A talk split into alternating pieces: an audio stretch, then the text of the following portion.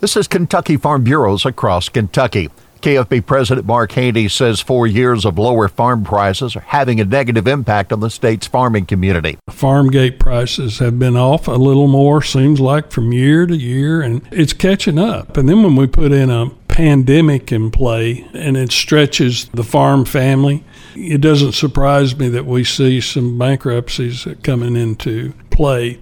Haney says the nation's overall economy needs Washington to act quickly on another assistance package. The unemployment rate is back up again into those record numbers. That tells us that we have to get as much of the politics out of this relief package that's being offered in Congress right now and try to get it done. We've got to move forward here and get some things done. Farm bankruptcies up 8% between June of 2019 and 2020 and that despite government support.